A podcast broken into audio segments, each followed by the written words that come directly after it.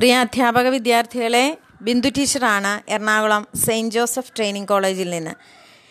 നമ്മൾ ഇപ്പോൾ ചർച്ച ചെയ്തുകൊണ്ടിരുന്നത് ടെക്നോളജി ടെക്നോ പെഡോഗിക്കൽ കണ്ടനോളജിനെ നോളജിനെ കുറിച്ചാണ്. അതിന്റെ ആദ്യത്തെ മൂന്ന് കമ്പോണൻസ് അല്ലെങ്കിൽ മേഖലകൾ നമ്മൾ ചർച്ച ചെയ്ത് കഴിഞ്ഞു. ഇനി നാലാമത്തെ മേഖലയെക്കുറിച്ചാണ് ടീച്ചർ പറയുക. അത് ബോധനോന്മുഖ വിഷയപരിജ്ഞാനത്തെക്കുറിച്ചാണ് പരിജ്ഞാനത്തെക്കുറിച്ചാണ് കണ്ടന്റ് നോളജ് ഈ ഓഡിയോയുടെ ആദ്യ ഭാഗങ്ങളിലൊക്കെ ടീച്ചർ പറഞ്ഞ കാര്യം തന്നെയാണ്. പെഡോയിക്കൽ കണ്ടന്റ് നോളജ് ആദ്യമായി അവതരിപ്പിച്ചത് ഈ ആശയം ആദ്യമായി അവതരിപ്പിച്ചത് ആയിരത്തി തൊള്ളായിരത്തി എൺപത്തി ലീ എസ് ഷുൾമാൻ എന്ന് പറയുന്ന വ്യക്തിയാണ്.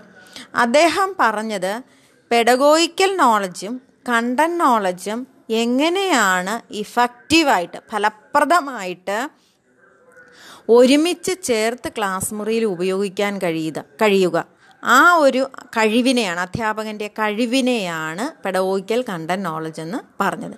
ഈ ഒരു അറിവ് ഉണ്ടെങ്കിൽ മാത്രമാണ് അധ്യാപകന് ഫലപ്രദമായിട്ട് ക്ലാസ് എടുക്കാനായിട്ട് പറ്റുക എന്നാണ് അദ്ദേഹം കണ്ടുപിടിച്ചത്. ആയിരത്തി തൊള്ളായിരത്തി എൺപത്തി ആറിൽ അദ്ദേഹം ഇത് പറയുമ്പോൾ ഒരു പക്ഷേ സാങ്കേതികത ഇത്രയും വികസിച്ചിട്ടില്ല. അപ്പോഴും അധ്യാപകന് വേണ്ടുന്ന അറിവിന് രണ്ട് തലങ്ങൾ അദ്ദേഹം പറഞ്ഞു വെച്ചിരുന്നു. ഒന്ന് ആ വിഷയത്തിലുള്ള പരിജ്ഞാനം. നേരത്തെ പറഞ്ഞു എങ്ങനെയുള്ള പരിജ്ഞാനമാണ് വേണ്ടതെന്ന്. രണ്ട് ബോധനശാസ്ത്രപരമായ അറിവ് അത് നമ്മൾ ചർച്ച ചെയ്ത് കഴിഞ്ഞു. ഇത് രണ്ടും ഉണ്ടായാൽ പോരാ. ഇതിനെ രണ്ടിനെയും അനുയോജ്യമായ രീതിയിൽ അല്ലെങ്കിൽ ഫലപ്രദമായ രീതിയിൽ ബന്ധിപ്പിച്ച് അവതരിപ്പിക്കാൻ അധ്യാപകന് കഴിയണം. അതിനെയാണ് അധ്യാപകന്റെ തൊഴിൽപരമായ വൈദഗ്ധ്യം എന്ന് അദ്ദേഹം പേര് ചൊല്ലി വിളിച്ചത്. അപ്പോൾ നമ്മൾ ഇത്രയും നേരം പറഞ്ഞതിൽ നിന്ന് നിങ്ങൾക്ക് കണ്ടന്റ് നോളജ് എന്താണെന്ന് മനസ്സിലായി പെഡഗോയിക്കൽ നോളജ് എന്താണെന്ന് മനസ്സിലായി ടെക്നോളജിക്കൽ നോളജ് എന്താണെന്ന് മനസ്സിലായി പെഡഗോയിക്കൽ കണ്ടന്റ് നോളജ് എന്താണ് എന്ന് മനസ്സിലായി. ഇനി അടുത്ത കമ്പോണന്റ് ആയിട്ട് പറയുന്നത് അതായത് അഞ്ചാമത്തെ കമ്പോണന്റ് സാങ്കേതികതയും വിഷയവും കോർത്തിണക്കുന്നതിനുള്ള വിഷയപരിജ്ഞാനമാണ് ടെക്നോളജിക്കൽ കണ്ടന്റ് നോളജ് അപ്പോൾ ഇതെല്ലാം ഇതിന്റെ സബ് കമ്പോണൻസ് തന്നെയാണ് നിങ്ങൾക്ക് മനസ്സിലാവുന്നുണ്ടാവും. ടെക്നോളജിയും കണ്ടന്റും കോർത്തിണക്കുന്നതിനുള്ള പരിജ്ഞാനമാണ് technological content knowledge knowledge T C K എന്ന സംജ്ഞ കൊണ്ട് ഉദ്ദേശിക്കുന്നത്. എങ്ങനെയാണ് ഒരു സാങ്കേതിക വിദ്യ അതിന്റെ ആശയപരമായിട്ട് അതിനെ ബന്ധിപ്പിക്കുന്നത്? അല്ലെങ്കിൽ ഏതേത് ആശയങ്ങൾക്ക് ഏതേത് സാങ്കേതിക വിദ്യകൾ ഉപയോഗിക്കാം എന്നുള്ളതാണ് ടെക്നോളജിക്കൽ കണ്ടന്റ് നോളജ് എന്നതുകൊണ്ട് ഉദ്ദേശിക്കുന്നത്. നീസ് എന്ന് പറയുന്ന ഒരു വ്യക്തിയാണ് രണ്ടായിരത്തി അഞ്ചിൽ ഇതിനെക്കുറിച്ച് പഠനം നടത്തുകയും ഓരോ ടെക്നോളജിക്കും അനുയോജ്യമായ കണ്ടന്റുകൾ യോജിപ്പിക്കുന്നതിനുള്ള അധ്യാപകന്റെ അറിവിനെക്കുറിച്ച് അദ്ദേഹം വിശദമായിട്ട് ചർച്ച ചെയ്യുകയും ചെയ്തിരുന്നു.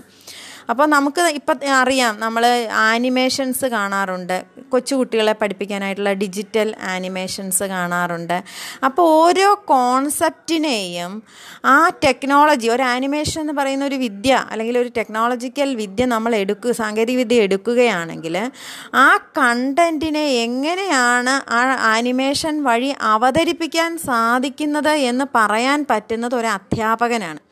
ഒരു കണ്ടന്റ് ഒരു ആനിമേഷൻ അറിയാവുന്ന ഒരു വ്യക്തിക്ക് കൊടുത്തിട്ട് ഇത് നിങ്ങൾ ബന്ധിപ്പിച്ചോ എന്ന് പറഞ്ഞാൽ ചിലപ്പോൾ അയാൾ ചെയ്യും. പക്ഷെ അത് എത്രത്തോളം ഫലപ്രദമാകും എന്നുള്ളതിന് നമുക്ക് സംശയമുണ്ട്. ആ ആശയത്തെ എങ്ങനെ കുട്ടികളിൽ എത്തിക്കാൻ സാധിക്കും? കുട്ടിയുടെ നിലവാരത്തിനും പ്രായത്തിനും പക്വതയ്ക്കും അനുസരിച്ച് അതിന് മനസ് അവന് മനസ്സിലാകുന്ന രീതിയിൽ അതിനെ ആനിമേഷൻ ഉപയോഗിച്ച് ചിത്രീകരിക്കാൻ സാധിക്കുന്നത് അധ്യാപകന്റെ അറിവും കഴിവും വൈദഗ്ധ്യവുമാണ്. അതാണ് ടെക്നോളജിക്കൽ കണ്ടന്റ് നോളജ് എന്നതുകൊണ്ട് ഉദ്ദേശിക്കുന്നത്. ഇനി ആറാമത്തെ കമ്പോണന്റിലേക്ക് നമുക്ക് പോകാം അല്ലെങ്കിൽ അറിവ് തലത്തിലേക്ക് നമുക്ക് പോകാം. അത് സാങ്കേതികതയും ബോധനശാസ്ത്രവും കോർത്തിണക്കുന്നതിനുള്ള പരിശീലനമാണ് അല്ലെങ്കിൽ പരിജ്ഞാനമാണ്. സാങ്കേതികതയും ബോധനശാസ്ത്രവും കോർത്തിണക്കുക.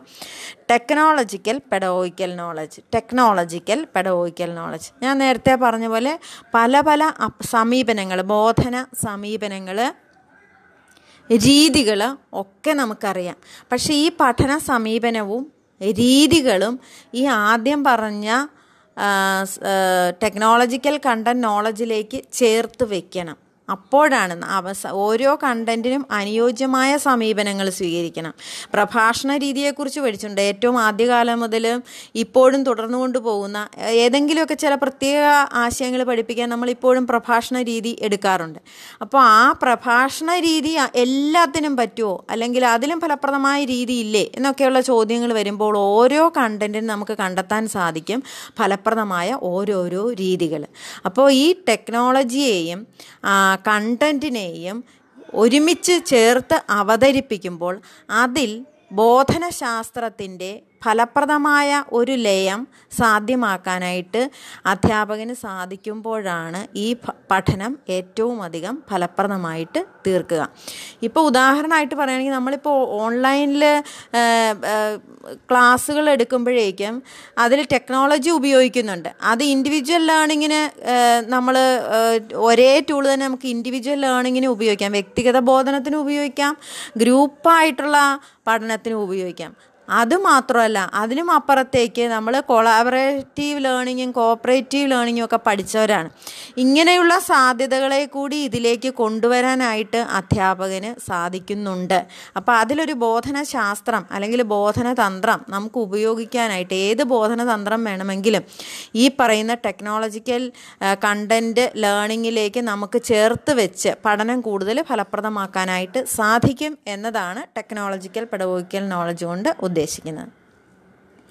ഇനി ഏഴാമത്തെ കമ്പോണന്റ് എന്ന് പറയുന്നത് സാങ്കേതികതയിലൂന്നിയ ബോധനോന്മുഖ വിഷയപരിജ്ഞാനമാണ്. ടി പാക്ക് എന്നും ടി പി സി കെ എന്നൊക്കെ പറയുന്ന ടെക്നോ പെഡോഗിക്കൽ കണ്ട നോളജ് എന്നൊക്കെ പറയുന്ന സംഗതി നമ്മൾക്ക് പഠിക്കാനുള്ള വിഷയമാണ്. ഇത്രയും നേരം പറഞ്ഞ കാര്യങ്ങൾ തന്നെയാണ്.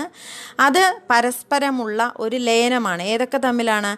ആ പാഠ്യവസ്തു നോളജ് അല്ലെങ്കിൽ കണ്ടന്റ് നോളജ് പെഡഗോഗിക്കൽ ബോധനശാസ്ത്രപരമായ പരിജ്ഞാനം പിന്നെ ടെക്നോളജിക്കൽ നോളജ് ഈ മൂന്നും കൂടി ഒരുമിച്ച് ചേരുമ്പോൾ ഉണ്ടാകുന്ന ഒരു ലയനം അധ്യാപനത്തിൽ വരുമ്പോഴാണ് ആ അധ്യാപകന് ടെക്നോളജിക്കൽ പെഡഗോഗിക്കൽ കണ്ട നോളജ് ഉണ്ട് എന്ന് നമുക്ക് പറയാനായിട്ട് സാധിക്കുക.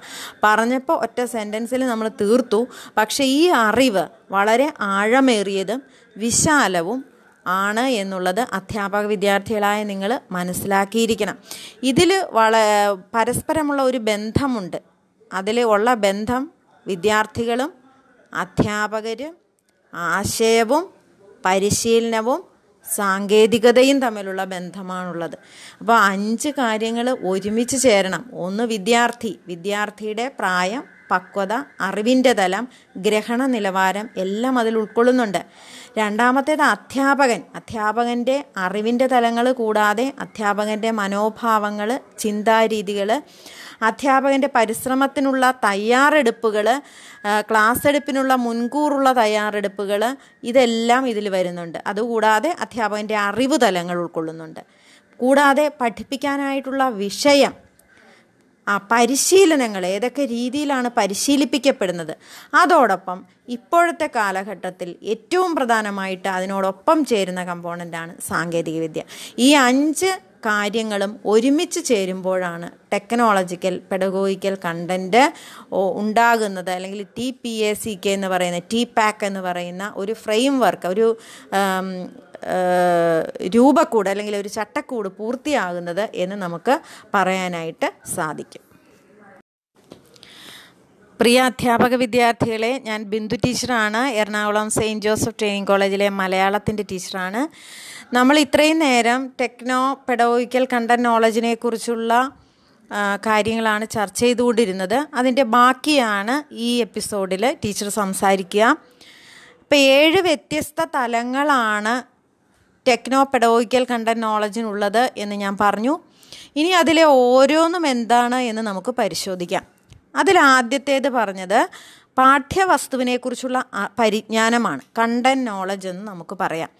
നിങ്ങൾക്ക് തീർച്ചയായിട്ടും അറിയാം നമ്മൾ ബി എക്കും ഡിഗ്രി തലത്തിലും പോസ്റ്റ് ഗ്രാജുവേഷന്റെ തലത്തിലും ഒക്കെ ഈ വിഷയ പരിജ്ഞാനം നേടാനായിട്ട് മലയാളം എന്ന് പറയുന്ന മലയാള ഭാഷയും സാഹിത്യവും എന്ന് പറയുന്ന വിഷയത്തെക്കുറിച്ച് അഗാധമായ അറിവ് നേടാനായിട്ട് പരിശ്രമിക്കുകയായിരുന്നു. ഇപ്പോഴും അത് നമ്മൾ പരിശ്രമിച്ചു കൊണ്ടേയിരിക്കുകയാണ് പക്ഷേ ഇതിൽ അമേരിക്കൻ കൗൺസിൽ ഓൺ എഡ്യൂക്കേഷനും ഷുൾമാനും ഒക്കെ ഈ വിഷയത്തിൽ ധാരാളം പഠനങ്ങൾ നടത്തിയിട്ട് കുറേ വിഷയത്തെക്കുറിച്ചുള്ള ധാരാളം അറിവുകൾ എന്നതിനും അപ്പുറത്തേക്ക് കുട്ടികൾക്ക് മനസ്സിലാക്കി കൊടുക്കുന്ന തരത്തിൽ ആ അറിവിനെ ക്രമീകരിക്കുക എന്ന പ്രധാന ഒരു കാര്യം അടങ്ങിയിട്ടുണ്ട്.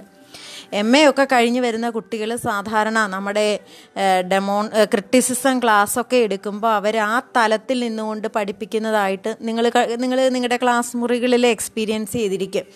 അപ്പോൾ ഈ പഠനങ്ങൾ പറയുന്നത് അഗാധമായ വിഷയപരിജ്ഞാനം ഉണ്ടായിരിക്കുക ഓരോ വിഷയത്തിൽ നമുക്കൊരു ഒരു അധികാരം ആ വിഷയത്തിന്റെ അധികാരി നമ്മളായിരിക്കുക. അതോടൊപ്പം ഓരോ ആശയത്തെക്കുറിച്ചുമുള്ള കൃത്യമായ ഏറ്റവും ലളിതമായതിൽ നിന്ന് സങ്കീർണമായതിലേക്ക് പുരോഗമിക്കുന്ന തരത്തിൽ ആ ആശയത്തെ വിന്യസിക്കുന്ന രീതിയിലുള്ള അറിവ് നമ്മുടെ ഉള്ളിൽ ഉണ്ടായിരിക്കണമെന്നാണ്. എന്തെങ്കിലുമൊക്കെ പറഞ്ഞാൽ പോരാ. ഏതെങ്കിലും ഒരു ഭാഗം അറിഞ്ഞിരുന്നാൽ പോരാ. ഒരു വിഷയത്തെ സമഗ്രമായി പ്രതിപാദിക്കാനായിട്ടുള്ള കഴിവ് അധ്യാപകന് ഉണ്ടായിരിക്കണം. പലപ്പോഴും അധ്യാപകൻ അതിൽ പരാജയപ്പെട്ടു പോകുന്നു. അപ്പോൾ വിഷയപരിജ്ഞാനം എന്നത് നമ്മൾ ഏതെങ്കിലും ഒരു ഡിഗ്രി പഠിച്ചതുകൊണ്ടോ ഏതെങ്കിലും ഒരു കോഴ്സ് പഠിച്ചതുകൊണ്ടോ ഏതെങ്കിലും വിഷയത്തിന്റെ ഏതെങ്കിലുമൊക്കെ ഭാഗങ്ങൾ പറയാൻ അറിയുന്നത് കൊണ്ടോ ഉണ്ടായിരിക്കുന്നതല്ല. അധ്യാപകൻ ഉണ്ടായിരിക്കേണ്ട വിഷയപരിജ്ഞാനം ഒരു വിഷയത്തെ ഏറ്റവും ലളിതമായതിൽ നിന്ന് സങ്കീർണമായതിലേക്ക് പുരോഗമിക്കുന്ന രീതിയിൽ ക്രമീകൃതമായ ആശയങ്ങളുടെ അതിനിടയ്ക്കൊരു ഗ്യാപ്പ് വരാനായിട്ട് പാടില്ല. അപ്പോൾ ആശയങ്ങളെ പരസ്പരം കോർത്തിണക്കാനായിട്ടുള്ളൊരു കഴിവ് വേണം. പിന്നീട് ആ വിഷയത്തിലുള്ള എല്ലാ സൈദ്ധാന്തിക വശങ്ങളും അറിഞ്ഞിരിക്കണം. ഓരോ എങ്ങനെയാണ് ആ അറിവ് വികസിതമായി പോകുന്നത് ഒന്നിൽ നിന്ന് മറ്റൊന്നിലേക്ക് വികസിതമായി പോകുന്നത് എന്നിങ്ങനെയുള്ള കാര്യങ്ങൾ അറിഞ്ഞിരിക്കണം. ഈ ഒരു പ്രത്യേക അറിവിനെക്കുറിച്ച് അല്ലെങ്കിൽ ആശയത്തെക്കുറിച്ചുള്ള മിസ്കോൺസെപ്ഷൻസ് എന്തെങ്കിലുമൊക്കെയുള്ള തർക്കങ്ങളോ അബദ്ധധാരണകളോ ഒക്കെ ഉണ്ടെങ്കിൽ അതെന്തൊക്കെയാണ് എന്നറിഞ്ഞിരിക്കണം. അതിന്റെ ശരിയായ വശം എന്താണെന്ന് അറിഞ്ഞിരിക്കണം. ഇങ്ങനെ വളരെ വിപുലമായ തരത്തിലുള്ള ഒരു അറിവാണ് ഈ കണ്ടന്റ് നോളജ് എന്നതുകൊണ്ട് ഉദ്ദേശിക്കുന്നത്. അപ്പോൾ ഒരു പരീക്ഷ എഴുതുന്നതിന് ഇത്ര വിപുലമായ അറിവ് നമുക്ക് വേണമെന്നില്ല സത്യത്തിൽ. നമുക്ക് കുറേ കാര്യങ്ങളൊക്കെ അറിയാമെങ്കിൽ പരീക്ഷ എഴുതാൻ പറ്റും. പക്ഷേ പഠിപ്പിക്കാൻ പറ്റില്ല. പഠിപ്പിക്കണമെങ്കിൽ ആശയത്തെക്കുറിച്ചുള്ള ഞാൻ ഈ പറഞ്ഞ രീതിയിലുള്ള സമഗ്രമായ അറിവ്. ലളിതമായ കാര്യങ്ങളിൽ നിന്ന് സങ്കീർണമായ വിഷയങ്ങളിലേക്ക് പോകുന്ന ആ ഒരു വിഷയം തന്നെ എങ്ങനെ ഡെവലപ്പ് ചെയ്യുന്നു എങ്ങനെ വികസിക്കുന്നു എന്ന അറിവ് അധ്യാപകനുണ്ടെങ്കിൽ മാത്രമാണ് ഫലപ്രദമായ കണ്ടന്റ് നോളജ് അധ്യാപകനുണ്ട് എന്ന് നമുക്ക് പറയാനായിട്ട് സാധിക്കുകയുള്ളൂ. നമ്മൾ രണ്ടാമത് പറഞ്ഞ കാര്യം ബോധനശാസ്ത്രപരമായ പരിജ്ഞാനമാണ്. പെഡഗോഗിക്കൽ നോളജ് ആണ് നമ്മൾ രണ്ടാമത് പറഞ്ഞത്. എന്താണ് പെഡഗോഗിക്കൽ നോളജ് നമ്മൾ പെഡഗോഗി ബോധനശാസ്ത്രം പരിശീലിക്കുന്നത് നമ്മുടെ ബി എഡിനൊക്കെ വന്നതിന് ശേഷമാണ്. ധാരാളം ബോധനശാസ്ത്രപരമായ സിദ്ധാന്തങ്ങൾ നമ്മൾ തിയറികൾ സൈദ്ധാന്തിക വശങ്ങൾ ധാരാളം പഠിക്കുന്നുണ്ട്. നമ്മുടെ ക്ലാസ് മുറികളിൽ അതിന്റെ പരിശീലനം നമ്മൾ നടത്തുന്നുണ്ട്. അപ്പോൾ ഒരുപാട് മെത്തേഡ്സ് നമ്മൾ മെത്തഡോളജി എന്ന് പറഞ്ഞിട്ട് ഒരു പേപ്പർ തന്നെ പഠിക്കുമ്പോൾ ധാരാളം സ്ട്രാറ്റജീസ് മെത്തേഡ്സ് എല്ലാം മോഡൽസ് ഇങ്ങനെ കുറേ കാര്യങ്ങൾ ചേർന്ന് വരുമ്പോഴാണ് പെഡഗോഗി എന്ന് പറയുന്ന ബോധനശാസ്ത്രം പൂർണമാകുന്നത്. ഒരു വിഷയം എങ്ങനെ അവതരിപ്പിക്കാം? ഫലപ്രദമായിട്ട് കുട്ടികൾക്ക് മനസ്സിലാകുന്ന രീതിയിൽ എങ്ങനെ അവതരിപ്പിക്കാം? എന്നൊക്കെ നമ്മൾ ധാരാളം പഠി പഠിക്കുന്നുണ്ട്. ഇനി എന്താണ് ഇതിൽ നമുക്ക് പരാജയം സംഭവിക്കുന്നത്? ഓരോ കണ്ടന്റിനും ഓരോ പാഠ്യവസ്തുവിനും അനുയോജ്യമായ ബോധന രീതി തിരഞ്ഞെടുക്കാനായിട്ട് ബോധനശാസ്ത്രം തിരഞ്ഞെടുക്കാൻ രീതി തിരഞ്ഞെടുക്കാൻ പലപ്പോഴും അധ്യാപകന് സാധിക്കുന്നില്ല. ഇത് ഒരു തിയറി പഠിച്ചതുകൊണ്ട് നേടുന്ന ഒരു അറിവല്ല കേട്ടോ. ഇത് തീർച്ചയായിട്ടും നമ്മൾ ക്ലാസ് മുറിയിലെ പരിശീലനത്തിൽ ബോധപൂർവം നമ്മൾ ഇടപെട്ട് ഇങ്ങനെ ഏത് ഒരാശയവുമായിട്ട് ഏത് ബോധനശാസ്ത്രത്തെ ബന്ധിപ്പിക്കണം. അതിനുള്ള ബോധപൂർവമായ ഒരു പരിശ്രമം നടത്തി ഓരോ ക്ലാസ്സുകളും കഴിയുമ്പോഴും നമ്മുടെ ബോധനശാസ്ത്രപരമായ ഈ കഴിവ് നമ്മൾ വികസിപ്പിച്ച് നേടിയെടുക്കേണ്ടുന്നതാണ്. വളരെ നാളത്തെ പരിശീലനത്തിലൂടെ നേടിയെടുക്കേണ്ടുന്ന ഒരു നൈപുണിയാണ്. അതിനുള്ള ഒരു തുടക്കമാണ് നിങ്ങളുടെ ഇൻഡക്ഷനും ഇന്റേൺഷിപ്പിനും കിട്ടുന്നതെന്ന് മാത്രം. അപ്പോൾ പെഡഗോഗിക്കൽ നോളജ് എന്ന് പറയുന്നത് വിവിധ സിദ്ധാന്തങ്ങളെക്കുറിച്ചുള്ള ബോധനശാസ്ത്രപരമായ സിദ്ധാന്തങ്ങളെക്കുറിച്ചുള്ള അറിവുണ്ട്. അതിൽ കുട്ടികൾ പഠിക്കാനായിട്ട് കുട്ടികൾക്ക് അനുയോജ്യമായ ഓരോ ആശയം പഠിപ്പിക്കാൻ അനുയോജ്യമായത് ഏത് എന്ന് തിരഞ്ഞെടുക്കാനുള്ള കഴിവുണ്ട്. വിവിധ തരം അധ്യ ബോധന സമീപനങ്ങളെക്കുറിച്ചും രീതികളെക്കുറിച്ചും ഒക്കെയുള്ള അറിവുകൾ ഈ പെഡഗോയിക്കൽ നോളജിൽ ഉൾപ്പെടുന്നു. പെഡഗോയിക്കൽ നോളജിൽ തന്നെ വരുന്നതാണ് മൂല്യനിർണയത്തിനുള്ള കഴിവും. ഇവാലുവേഷൻ എങ്ങനെ അതിനെ ഇവാലുവേറ്റ് ചെയ്യണം എന്നുള്ളതിന്റെ ഒരു ഭാഗം കൂടി ഈ ഒരു അറിവിന്റെ ഭാഗമാണ് എന്ന് തിരിച്ചറിയുക. മൂന്നാമതായിട്ട് നമ്മൾ പറഞ്ഞത് സാങ്കേതികമായ പരിജ്ഞാനമാണ്. Technological knowledge technological knowledge technology എന്ന വാക്ക് തന്നെ വളരെ വിപുലമായ വിശാലമായ അർത്ഥം ഉൾക്കൊള്ളുന്നതാണ്. ഇവിടെ വിവക്ഷ നമ്മുടെ ബോധനത്തിൽ ഉപയോഗിക്കുന്ന ടെക്നോളജിയാണ് സാങ്കേതികതയുടെ സാധ്യത ബോധനത്തിൽ എത്രത്തോളമുണ്ട്? ഇത് ഞാൻ ഒരുപാട് അതിനെക്കുറിച്ച് പറയാതെ തന്നെ നിങ്ങൾക്കറിയാം. ഈ കാലഘട്ടത്തിൽ സാങ്കേതികവിദ്യ ഉപയോഗിച്ചാണ് സ്കൂളുകളിലും കോളേജുകളിലുമൊക്കെ അധ്യാപനം നടത്തുന്നത്. അപ്പം ക്ലാസ് മുറിയിൽ ഉപയോ നേരിട്ട് ഉപയോഗിക്കാൻ പറ്റുന്ന ബോധന ക്ഷമിക്കണം സാങ്കേതികതകളുണ്ട് സാങ്കേതിക വിദ്യകളുണ്ട് വിദൂരമായിട്ടുള്ള പഠനത്തിന് ഉപയോഗിക്കുന്ന സാങ്കേതിക വിദ്യകളുണ്ട്. ഇതിന്റെ ഹാർഡ്വെയർ ആയിട്ടുള്ള ലാപ്ടോപ്പ് പോലെയുള്ള ഹാർഡ്വെയർ അല്ലെങ്കിൽ കമ്പ്യൂട്ടർ ആൻഡ്രോയിഡ് ഫോൺസ് ഇതുപോലെ എല്ലാത്തിന്റെയും ഹാർഡ്വെയർ ഉപയോഗങ്ങളും അതോടൊപ്പം ഇതിലൊക്കെ ഉപയുക്തമായ സോഫ്റ്റ്വെയറുകളെക്കുറിച്ചും അധ്യാപകൻ അറിഞ്ഞിരിക്കേണ്ടതുണ്ട്. അപ്പോൾ എസ് സി ആർ ടി ഒക്കെ ഇതിലുള്ള പരിശീലനങ്ങളാണ് അധ്യാപകർക്ക് കുറഞ്ഞ കഴിഞ്ഞ കുറേ വർഷങ്ങളായിട്ട് അവധിക്കാലങ്ങളിലൊക്കെ നൽകി വരുന്നത്. നമ്മൾ വളരെ ബോധപൂർവം പരിശ്രമിച്ച് ഏതൊക്കെ സാങ്കേതിക വിദ്യകളാണ് നമ്മുടെ വിഷയം പഠിപ്പിക്കാനായിട്ട് ഉപയുക്തമാകുന്നത് എന്ന് തീർച്ചയായിട്ടും അറിഞ്ഞിരിക്കണം. എന്ന് മാത്രമല്ല നമുക്ക് സോഫ്റ്റ്വെയറുകൾ മലയാളം പഠിപ്പിക്കുന്നതിന് ആവശ്യമായ സോഫ്റ്റ്വെയറുകൾ അല്ലെങ്കിൽ പ്രോഗ്രാമുകൾ ആപ്ലിക്കേഷൻസ് ധാരാളം ഉണ്ട്. എന്നാൽ പോലും മലയാളം ടൈപ്പിങ്ങിനും മറ്റും പൂർണത വരുത്തുന്നതിന് ആവശ്യമായിട്ടുള്ള സോഫ്റ്റ്വെയറുകൾ ഉണ്ടാക്കുന്നതിലും മറ്റും മലയാളം അധ്യാപക വിദ്യാർത്ഥികളായ നിങ്ങളുടെ സംഭാവനകളും പരിശ്രമങ്ങളും വളരെ അത്യാവശ്യമായ ഒരു കാലഘട്ടത്തിലാണ് നമ്മൾ കടന്നു പോകുന്നതെന്നറിയുക. അപ്പോൾ ഓരോ വിഷയവും പഠിപ്പിക്കുന്നതിന് ആവശ്യമായ ഈ സാങ്കേതികതയുടെ അറിവ്. സാങ്കേതികത അറിഞ്ഞാൽ പോരാ ആ സാങ്കേതിക വിദ്യ ഉപയോഗിച്ച് പഠിപ്പിക്കാൻ നമ്മൾ എടുക്കുന്ന ആ ആശയം നമ്മൾ പഠിപ്പിക്കാൻ ഉദ്ദേശിക്കുന്ന ആ കണ്ടന്റിന് അനുയോജ്യമായ സാങ്കേതികത തിരഞ്ഞെടുക്കണം. അനുയോജ്യമായ ബോധനശാസ്ത്രം തിരഞ്ഞെടുക്കണം. ഇത് മൂന്നും കൂടി പരസ്പരം ഒരുമിച്ച് ചേരണം എന്നുള്ളതാണ്. അങ്ങനെ തിരഞ്ഞെടുക്കാനുള്ള ഒരു കഴിവ് കൂടി ഈ ടെക്നോളജിക്കൽ നോളജ് അല്ലെങ്കിൽ ടെക്നോ പെഡോഗിക്കൽ കണ്ടന്റ് നോളജ് എന്നതിൽ ചേർന്നിരിക്കുന്നു. അപ്പോൾ ആ വിഷയത്തിൽ ഞാൻ പറഞ്ഞതുപോലെ പരിജ്ഞാനം ഉണ്ടായിരിക്കണം. അതിന് അനുയോജ്യമായ ബോധനതന്ത്രം അല്ലെങ്കിൽ സമീപനം സ്വീകരിക്കണം. ഇത് രണ്ടുമായിട്ട് ചേർന്ന് പോകുന്ന ഏതെങ്കിലും ഒരു ടെക്നോളജി ഉപയോഗിച്ചു എന്ന് പറയുന്നതിലല്ല ഇത് രണ്ടും വിനിമയം ചെയ്യപ്പെടുന്നു ഈ ആശയം വിനിമയം ചെയ്യപ്പെടുമ്പോൾ ഇത് രണ്ടുമായും ചേർന്ന് പോകുന്ന ഒരു ടെക്നോളജി തിരഞ്ഞെടുക്കാനും ഉപയോഗിക്കാനും അധ്യാപകന് കഴിയുമ്പോൾ മാത്രമാണ് ടെക്നോളജിക്കൽ നോളജ് ഉണ്ട് എന്ന് നമുക്ക് പറയാനായിട്ട് സാധിക്കുക.